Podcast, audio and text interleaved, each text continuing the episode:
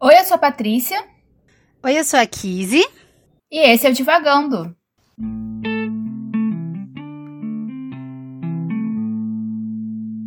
Olá, pessoal! Bem-vindos à terceira temporada do Divagando, este podcast onde a gente seleciona livros para ler e lemos e conversamos sobre eles e sobre tudo que divaga na nossa mente a respeito dos assuntos, tudo que passa, desde os assuntos mais óbvios até aqueles que são talvez um tanto quanto inusitados.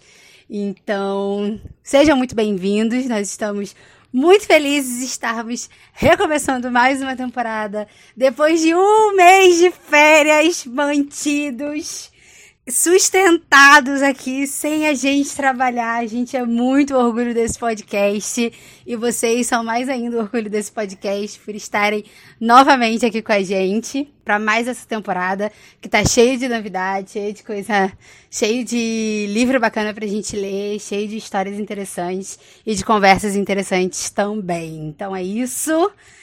Nós estamos aqui, estamos com novidades no formato é, para esta temporada, não é, Patrícia? Sim, nós estamos com uma novidade principal, né? E eu acho que todo mundo já, já deve saber, pelo menos quem acompanha o podcast, porque a gente já falou dela. Mas para quem tá chegando agora, para quem tá começando agora no Divagando, é, a gente vai entrar no esquema de realmente separar, né, os dois episódios que a gente tem por livro, pro primeiro episódio ser as primeiras impressões, né, o que, que a gente já pensou, o que, que como está sendo a leitura. E o segundo episódio vai ser realmente assim, a gente terminando o livro, fechando né, as temáticas, fechando as conversas que a gente teve no primeiro episódio, vendo se as coisas mudaram, se a experiência de leitura mudou ou não. Porque vocês sabem, e para quem não sabe, a gente costumava, né, tentar pelo menos ler o livro todo para fazer os dois episódios. Isso raramente dava certo, porque a gente é A gente tá na vida, a gente tá aí batalhando as nossas batalhas. Então, muitos episódios acabavam sendo, né, nesse esquema já, a gente lê uma parte do livro, falar um pouco dele, depois terminar, né, pro segundo episódio. Então, a gente resolveu abraçar isso de vez, abraçar esse, esse esquema para facilitar a gente, para facilitar para vocês também que estão ouvindo, né, porque a gente sabe que é um pouco difícil às vezes é, você ler um livro muito rápido para ouvir os episódios quando eles saem. Então, se você quiser ler o livro que a gente está lendo, né, no mês, agora você pode. Você pode ouvir o primeiro episódio, ver as nossas primeiras impressões, se gostar, correr um pouquinho para pegar o livro para ler. E aí você vai ter ainda mais 15 dias para terminar o livro. Então, acho que vai ser legal, inclusive, para a gente poder trocar, né? A gente tá lendo e tá fazendo podcast, e vocês que estão ouvindo a gente estão lendo os livros também. Eu acho que vai ser bem legal dessa forma. Não é mesmo, Kizzy? Sim, é um novo método, que já não é tão novo assim, mas agora a gente assumiu este método. E acho que vai dar certo, acho que vai ser muito interessante.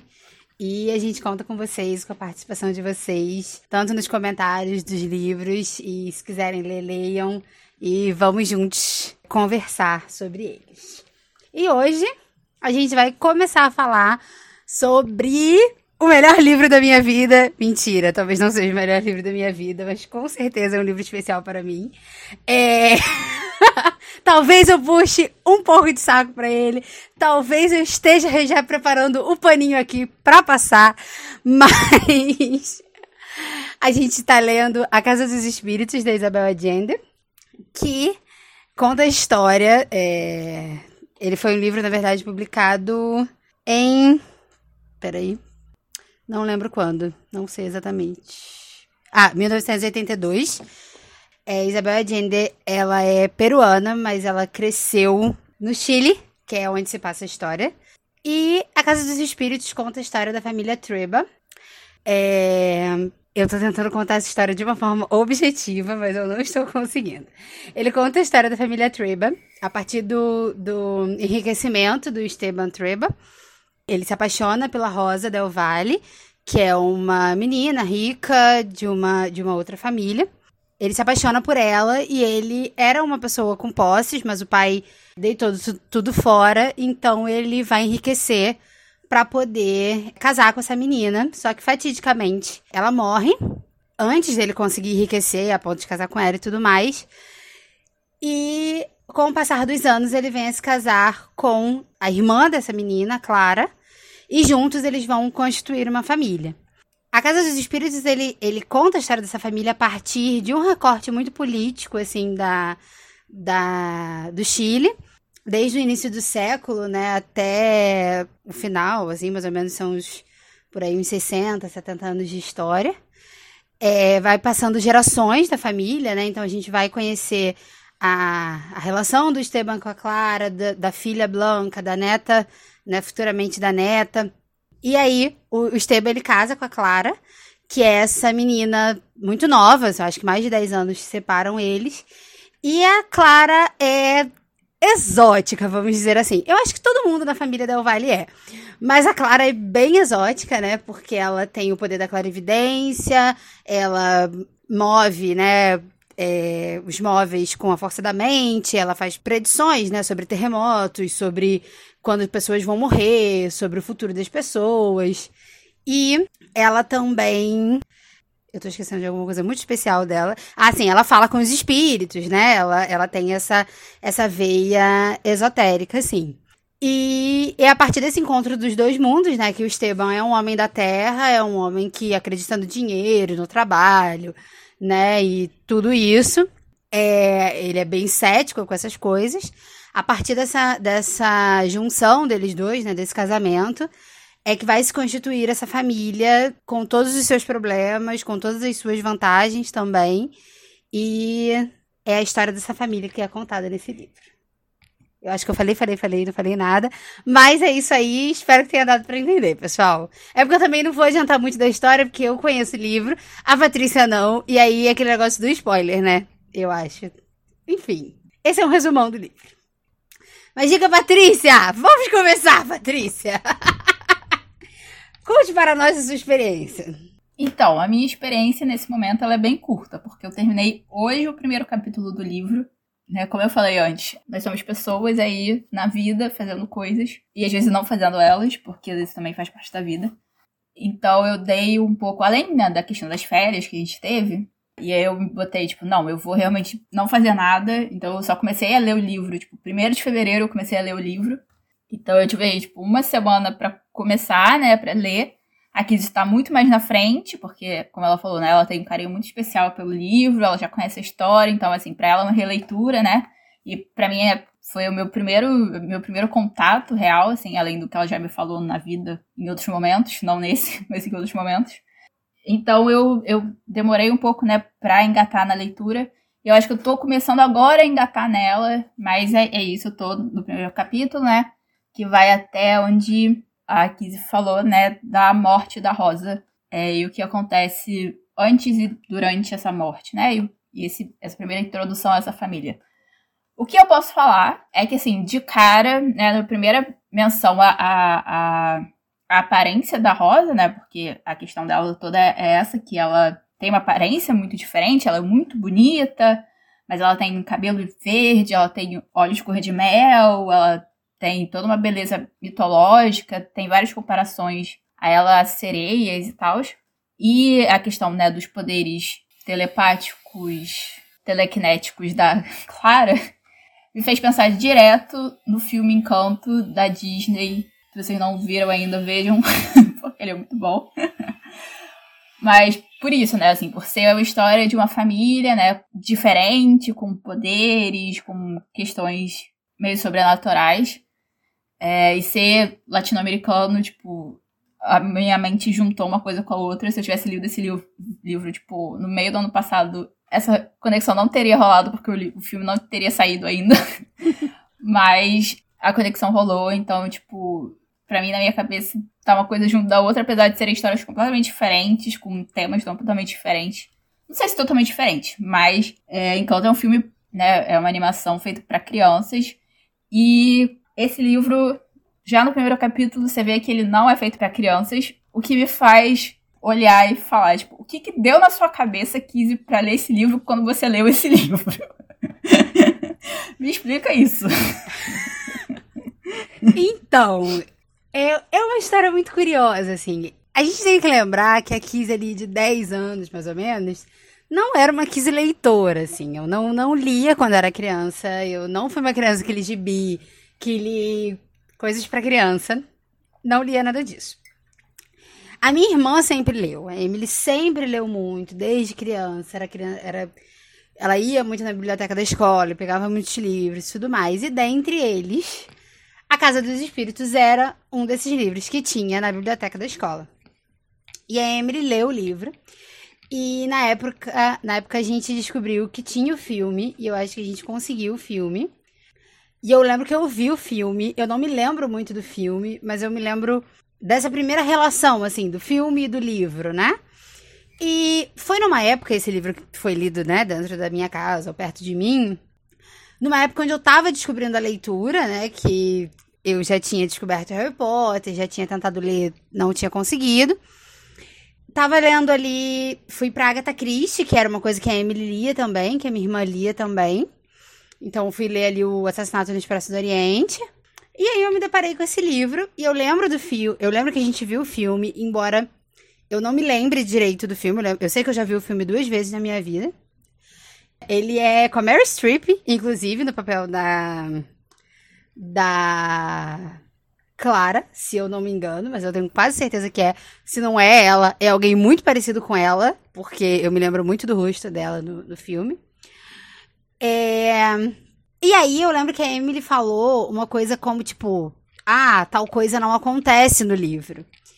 E aí me deu vontade de ler o livro. E eu fui ler o livro, peguei o livro na escola, li. Eu não me lembrava. Assim, eu acho que eu guardei muito do livro o estilo, né? Essa coisa do sobrenatural misturado ao, ao real. E aí eu considero é, como um dos primeiros, porque para mim foi tudo muito junto, assim, né? Eu li o, o da Agatha Christie logo depois eu li ele. E ele é muito maior do que o livro da Agatha Christie, né? Do, do que o Assassinato do Expresso do Oriente. Então, para mim, foi o meu primeiro romance mesmo, assim. E. É, como é que eu posso dizer? Eu me encantei muito com a narrativa. É um livro muito pesado, tem coisas muito pesadas e o pior, assim, ainda nem chegou, né? Pelo que eu me lembro, vai o, o livro mais para frente, né? Acompanhando a história aí do país. É, vão ter reviravoltas políticas, né? E não vem coisa boa pela frente. E isso eu me lembro muito, mas não ficou para mim marcado essas coisas ruins. Eu, e eu acho que esse livro tá muito também dentro da minha formação enquanto escritora, assim, né? O tipo de escritora que eu, que eu gostaria de ser, né? Porque. E, e a minha dificuldade este livro explica a minha dificuldade com histórias que não se completam. Histórias que não se auto-explicam, histórias com coisas muito abertas. Esse livro está no cerne disso. Porque é uma, é uma, é uma história é, onde tem alguém contando, né? E contam a partir dos diários que a Clara, né? Que é a matriarca dessa família, deixa. Então a, a pessoa lê o livro e vai escrevendo, e tem alguns momentos onde o Esteban faz a narrativa também.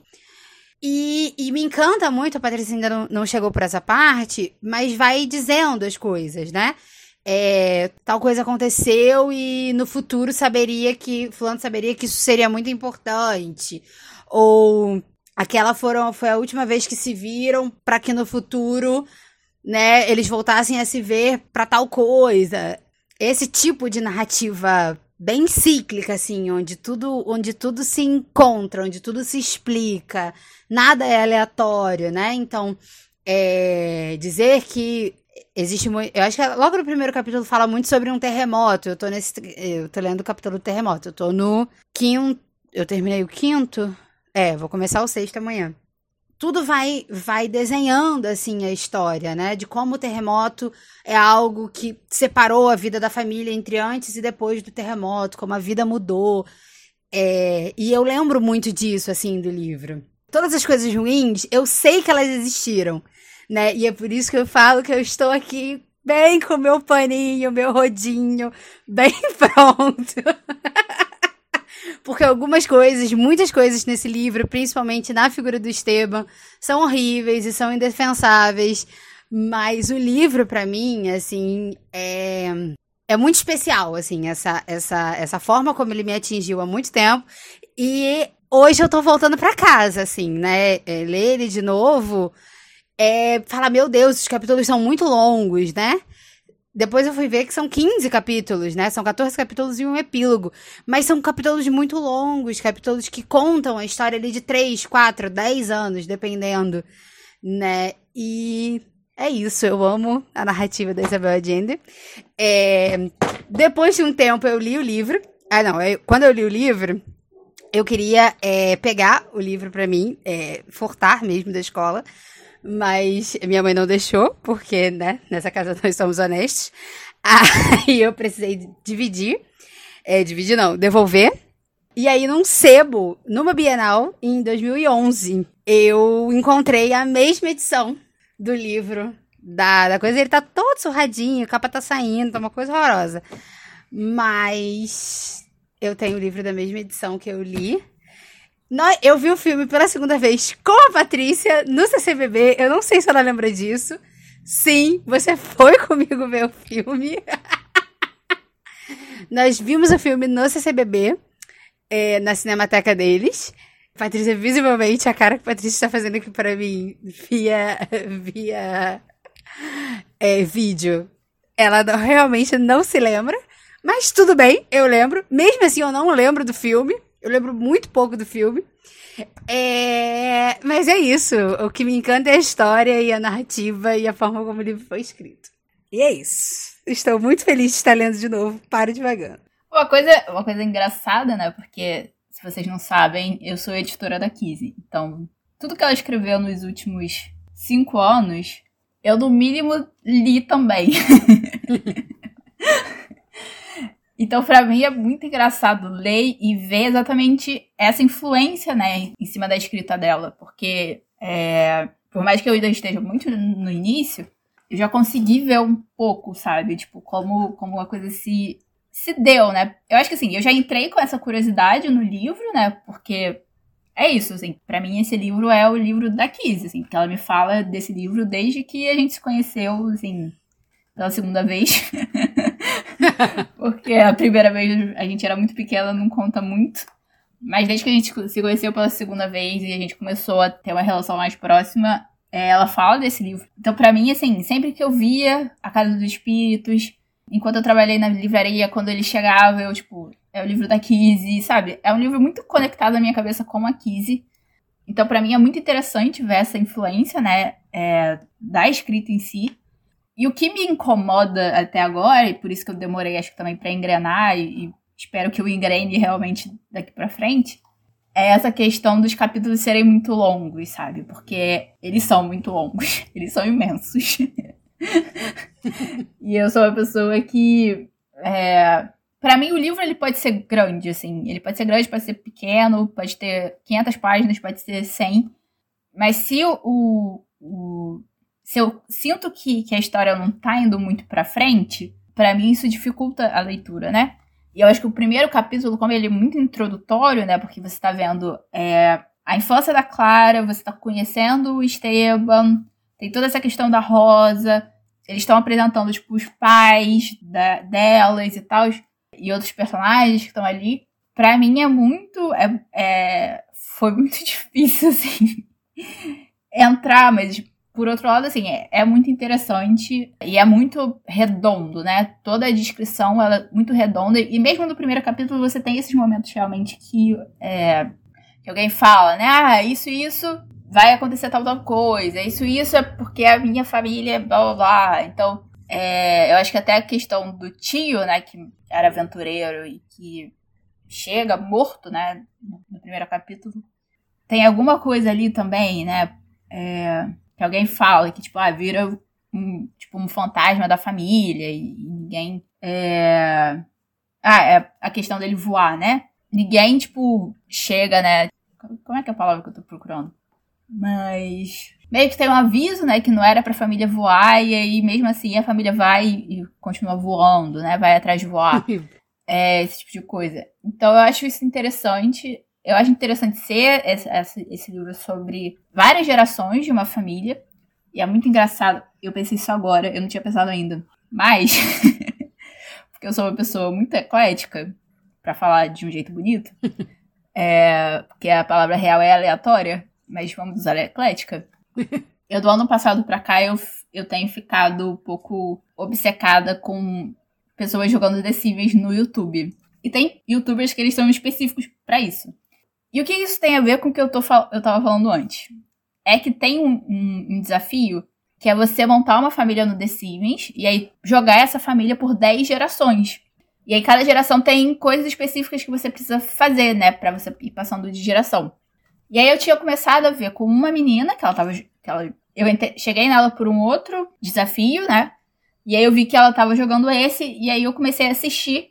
E é muito interessante, sabe? É muito é, legal. E aí eu achei, tipo, em janeiro, uma outra menina que tinha tava jogando também esse desafio, só que ela tá bem mais na frente. Ela tá, acho que na penúltima geração agora, que eu consegui. Eu, eu assisti 160 vídeos, sei lá, em duas semanas. Mas enfim. Ok, ok. Ninguém te julga. Eu tava de férias, eu podia. ninguém te julga aqui, ninguém te julga. E aí, assim, porque eu acho que assim, a primeira menina eu tava vendo, né, pra como. Pra ver como o desafio ia se desenrolando, né? Como ela ia montando essa, essa família, como ela ia jogando cada família. E aí, com essa outra menina que eu vi, agora para mim é ver, tipo, as diferenças de uma para outra. Porque, assim, os requisitos de cada geração são os mesmos, mas a história fica totalmente diferente, assim. E aí no The Sims tem várias coisas, né? É, tem abdução alienígena, tem viagem no espaço, tem carreiras políticas, enfim. E aí o engraçado é que assim, as duas elas foram em algum momento para ter é, uma geração que é meio alienígena. Só que com a primeira menina, eu tô no spoiler do negócio, mas enfim, desculpa, gente. Vocês, se vocês gostarem de The Sims e gostarem de ver pessoas jogando The Sims, vale a pena. Mas enfim. é, a primeira menina, tipo, na primeira geração dela, é, a personagem foi abduzida. E ela engravidou. E aí, logo a segunda geração já era meio alienígena. E aí ela montou toda uma história de por que, né, como isso tinha acontecido, como isso se refletia nessa segunda geração e como isso refletia na terceira. É, porque tinha todo um requisito específico que podia ter a ver. E aí, com a outra, a outra menina, ela montou toda uma história para a terceira geração encontrar e se apaixonar por um alienígena para ter a quarta. Então, assim, para mim, isso é muito. É, é, eu, eu agora, tipo, tô interessada nisso, né? Então eu vou terminar junto com, a, com, a, com uma menina e vou continuar acompanhando a outra para ver como é que vai rolando. Mas eu acho que é um pouco isso, né? Tipo, quando você pega uma história que, que se desenvolve assim por tanto tempo, você acaba se interessando, né, para ver as ligações específicas dentro da, da, da, família, né? Eu acho que por isso também, às vezes, a gente gosta tanto de histórias que falam sobre família. Mas, para mim, assim, o tio, né? O tio Marcos, que é muito esquisito falar, porque o nome do meu tio é Marcos. Ele fala tio Marcos, parece que eu tô falando de outra pessoa, mas enfim. E que é totalmente o contrário do, do, do tio Marcos do livro. Pra mim, ele é muito tipo o Bruno de Encanto. E, e, enfim, se vocês viram o filme, vocês sabem do que eu tô falando. É, mas, enfim, falei várias coisas. Eu ainda não vi o filme, eu ainda não vi Encanto. Eu estou com essa dívida moral comigo mesmo. Porque eu ainda não vi. Mas talvez eu veja, já que você falou, né? Já que você traçou esses paralelos. Talvez eu veja para o próximo episódio. Vou botar como dever de casa. Vale a pena. Vale a pena. O filme é muito legal.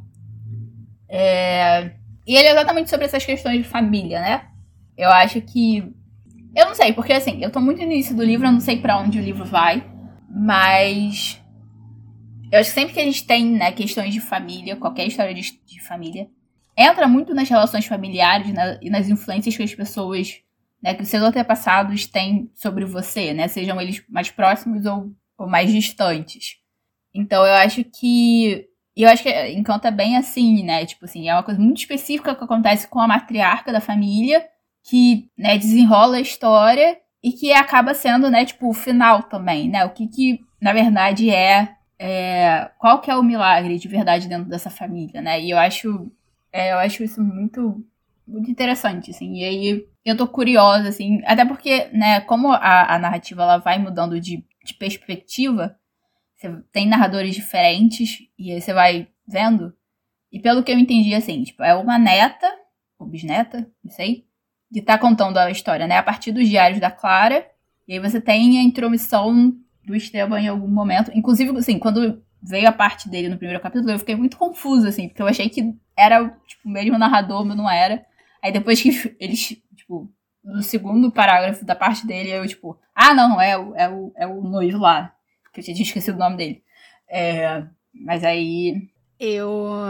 Quando eu falei que era alguém, eu não, tava, eu não tinha certeza se no primeiro capítulo logo dava pra, pra perceber quem é que contava a história, mas acho que é isso mesmo. Quem conta é a Alba, né? Que é a terceira, é a terceira geração dessa família. E eu acho muito curioso, é, embora para mim as personagens mais fascinantes assim da história sejam as mulheres da família, né? A Clara, a Clara Blanca e a Alba, essas gerações de mulheres. Quem sustenta a narrativa ali é o Esteban, né? Ele é o mais velho e é quem vai. No, logo no primeiro capítulo, acho que, que fala que ele vai viver por quase 90 anos e vai perder os amores da vida dele, né? Vai ser tudo uma. uma vai ser uma vida muito boa no início, mas com muita tristeza no final. Eu acho que é o único eu acho que é o único livro talvez que eu consiga ter, um, ter uma empatia não, mas que eu entenda que a, que a história é sustentada mesmo por ele, né? Percorre muito quem ele é e as coisas que ele, que ele faz, assim. Porque ele é o grande personagem, porque é quem vive mais tempo, né? Embora os personagens mais interessantes não seja ele, né? Mas. Mas é isso, assim. E eu acho que com, com a Casa dos Espíritos também, esse movimento que a Alba tem de contar a história da própria família, né? Me dá, assim, muito nova é, a, a, a vontade de conhecer a história da minha própria família, né? Então, desde muito nova, eu converso muito com a minha avó, por exemplo. Com meu avô, eu não tive tanta oportunidade, eu conversei muito sobre meu avô, é, com meu avô, antes dele falecer, sobre a minha avó, sobre como ele conheceu a minha avó e como ele formou a família. Mas o, o, meu avô gostava de conversar, mas não tanto. Quem é contadora de história é minha avó, geminiana, né, amores? Então. gosta de contar uma história. Então, com a minha avó, por exemplo, eu converso muito. Então, ela me conta muito quem foram os pais dela, quem foram os avós dela, né? É, como ela chegou no lugar onde ela está vivendo e como ela formou a família dela e, e isso tudo a gente, a gente sempre conversa muito, né? É, e eu, eu acredito muito que, que é uma característica da minha família, mas eu acho que é, quando me vem essa, essa essa narrativa, né, da Alba, isso me, me toca nesse lugar também, né? De conhecer quem foi a minha família, né? De, de como eu cheguei até aqui, né? Qual, em que contexto eu, eu estou aqui nesse mundo, né? Então, é, eu tenho essa, essa, essa ligação com o livro e muito da, da narrativa mesmo, assim, né? De como a história se constitui.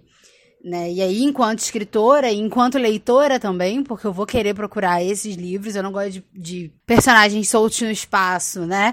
Eu não gosto de personagens que não tenham casa, que não tenham família, que não tenham lugar de onde veio, né? É, isso me incomoda muito e eu não gosto de escrever isso, não, não, não, eu procuro não escrever. Eu acho que todo mundo vem de um contexto, né? E isso vem muito daí. E essa, eu não sei se é um realismo fantástico, eu não sei se tem um nome, isso que ela escreve, mas é essa fantasia desde a partir da realidade, né? Onde é tudo muito normal, as sufragistas estão lutando pelo voto, a galera tá falando reforma agrária e a Clara tá tocando piano com, com a capa do piano, do piano fechada, entendeu? Ela tá fazendo o saleiro se movimentar na mesa. Então isso tudo é muito é muito surreal, né? E aí, pensando aí na crise de 10 anos, que tava lendo Harry Potter, né? Ou o livro que não pode ser nomeado, que é uma fantasia para uma fantasia. Que foi nomeado. Que foi nomeado, porque não tem como eu falar de A Casa dos Espíritos sem falar de Agatha Christie, sem falar de Harry Potter. Mas é, eu vejo, em A Casa dos Espíritos, eu vejo essa fantasia dentro do mundo real né? E a partir disso eu vou escrever essa fantasia dentro do mundo real, né? E aí, com uma influência clara, eu vou escrever minha primeira fic ali, a, a Casa da Colina. Então, será que era uma imitação? Será que era um ensaio? Será que era. Era uma fic. Ponto. uma referência? Era uma fic, só que era a fic mais doida da minha vida, que reunia tudo que eu gostava, gente. Certíssima. Quem. Eu acho que pouquíssimas pessoas me conhecem desde a Casa da Colina. E graças a Deus, porque era uma história muito interessante, diga-se de passagem. Nunca terminei, nunca vou terminar. Mas era realmente isso, assim. Era a mistura de tudo que eu já tinha lido, de tudo que eu gostava, de tudo que eu via na televisão, de tudo, de tudo na vida. E, e é isso, né? É uma história que se passa dentro de uma casa, né? Onde a casa é o, é o o ambiente central ali daquela família, né? Em geral é isso, né? É muito difícil uma família estar centralizada dentro de outro local que não da, daquela casa, né? E tudo vai se passando em volta, né? E toda essa magia e todo essa, essa, esse esoterismo, que a Clara é maravilhosa com o esoterismo dela. E a gente vai vivendo a vida. E é isso, gente. Eu adoro esse livro. Leiam A Casa dos, a Casa dos Espíritos. Eu só queria. Eu só queria fazer um comentário, assim, porque é, eu acho que é um livro que se categoriza, assim, como realismo fantástico. Que não era uma coisa que eu tava esperando, assim, entrando, porque claramente, assim, eu nem lembrava que eu tinha visto o filme com a Kizzy. Apesar dela não lembrar do filme, eu não lembro do filme nem do momento que a gente viu o filme é, juntas. Apesar de eu lembrar que sim, a gente viu vários filmes no CCBB, na Cinemateca. Eu não sei se eles têm esse esquema. Então, eu só lembro desse. Eu só lembro desse, não lembro de nenhum outro. eu só lembro que a gente viu esse, ponto. eu tenho certeza que. Mas a gente deve ter visto vários, sim. sim. Eu tenho certeza que eu vi com você também alguns dos Star Wars. Provavelmente o, o episódio 4. Mas algum deles eu acho que eu vi com você também lá. É, eu não sei se eles ainda têm esse esquema, era bem legal, né? Você pagava o, o, um valor e você tinha um tempo que você podia ver os filmes lá, que eles tinham na, no acervo deles. Mas eu acho que sim, que é, que é um filme que se caracteriza como realismo fantástico. E eu acho, assim, e aí é uma opinião totalmente sem base teórica. Vocês, pessoas que realmente estudaram literatura e fizeram faculdade de letras. A Kiz, inclusive, é uma estudante de letras. Ela, quando terminar a faculdade, pode falar isso pode concordar comigo ou não. Mas essa opinião tinha alguma base ou não? Exatamente. Eu sou, eu sou calor, eu sou calor ainda, então daqui a quatro anos e meio a gente volta a conversar sobre isso. Ou não, né? Porque quem sabe das coisas é calor, o veterano que não sabe de nada, mas enfim. mas para mim o realismo fantástico é um, é um, é um gênero né, literário, assim, muito baseado na América Latina, né? Porque os autores de maior expoente do realismo fantástico são latino-americanos, você tem isso no Brasil, você tem isso na Argentina, no Chile, é, no Uruguai, você tem né, autores latino-americanos, talvez de uma época específica, não vou dizer isso com certeza ou não, mas que trazem isso bastante, né, do realismo fantástico. Eu acho que pode ter tido influências europeias, inclusive tem obras de realismo fantástico europeias, obviamente, e provavelmente norte-americanas também, apesar de eu agora não conseguir pensar em nenhuma. Mas para mim o realismo fantástico latino-americano ele é muito específico, né? E eu acho que de tudo que pode juntar a gente como latino-americano, eu acho que literariamente o realismo fantástico é o que mais é, é o que mais une, né? Os nossos povos. Enfim, foi só um pensamento que eu tive enquanto eu tava lendo, né? E quando eu, eu tava tipo, ah, é esse tipo de livro, beleza. E aí eu tava lendo, eu li e eu falei isso, assim, inclusive é porque o que vem sempre na minha cabeça é O Senhor de Solidão, que é um livro que eu comecei a, tentar, a tentar ler e eu não consegui na época, porque eu era muito nova e muito. É... Acho que ainda não tinha maturidade para chegar nele, para ler ele. Eu não sei se ele tá na lista, a gente pode ver depois ou não.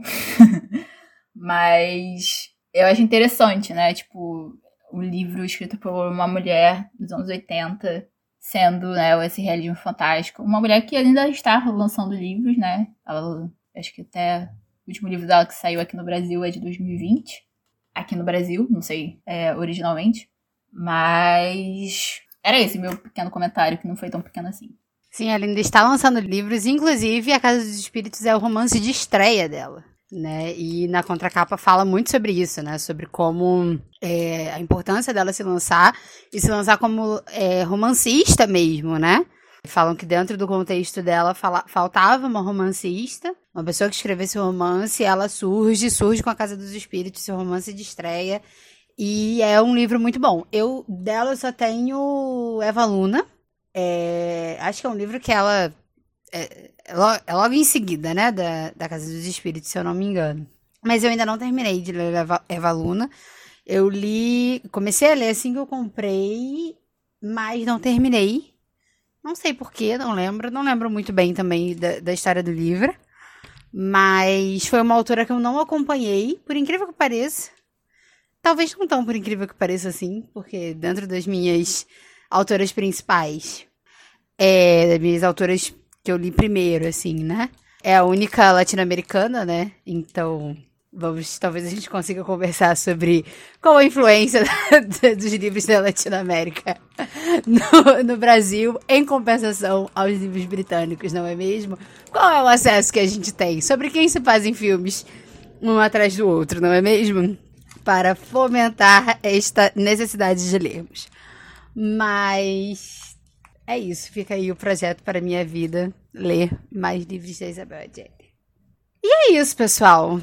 É... Eu tô muito animada, percebe-se.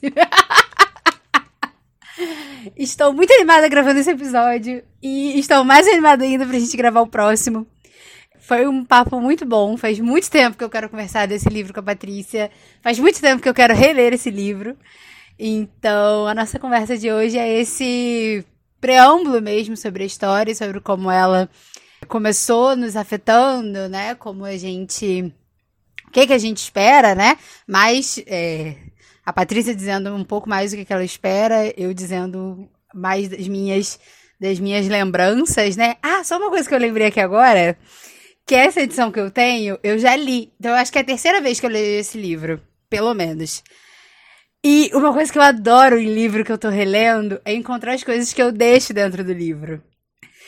E eu encontrei um bilhete da minha mãe nesse livro. Encontrei o e-mail e senha do meu quarto ano de ensino médio. Que depois eu preciso acessar esse e-mail porque eu não tenho noção do que, que tem nele. Mas está gravado o e-mail e a senha e eu achei isso muito curioso. Porque eu provavelmente li esse livro em 2011, que foi quando eu comprei o livro. Então, é, enfim, eu acho é só esse pequeno adendo de como é muito legal as coisas que a gente guarda dentro do livro, esquece e aí quando a gente vai reler, eu sou danada para fazer isso porque eu marco a página com qualquer papel, né? Então, acaba que na, na leitura, na releitura eu descubro várias coisas. E é isso, pessoal. Essa foi a nossa conversa sobre releituras e primeiras leituras e sobre a influência que os livros têm na nossa vida como escritor, como leitor, como é, amigo da pessoa que já leu o livro, porque é isso aí, toda a experiência da Patrícia com esse livro é porque eu já li. E é isso. E a gente se encontra daqui a 15 dias, né, para continuar conversando. Sim, e enquanto isso, né, se vocês estão lendo A Casa dos Espíritos, se vocês já leram, se vocês querem ler, se vocês vão começar a ler, se vocês viram os tweets e começaram a ler junto com a gente, vocês podem contar pra gente nas redes sociais, a gente tá no Instagram, a gente tá no Twitter, no arroba Divagando Livro, e a gente tá lá, é só vocês falarem com a gente que a gente vai responder, que a gente vai comentar, que a gente vai falar. é, a gente tá muito animado, tipo, pra essa temporada, pra gente poder é, realmente começar e falar mais com vocês. A gente quer saber, ter o feedback de vocês, saber o que vocês pensam da, dos que a gente tá lendo, é, do que a gente tá falando dos livros. Então, se vocês tiverem qualquer coisa para falar, Instagram e Twitter, arroba Divagando Livro. E é isso, pessoal. Até o próximo episódio. Até daqui a 15 dias. Um grande beijo pra gente continuar conversando sobre a Casa dos Espíritos. Tchau, pessoal. Um beijo. Leiam a Casa dos Espíritos e até o próximo episódio. Beijo. Tchau.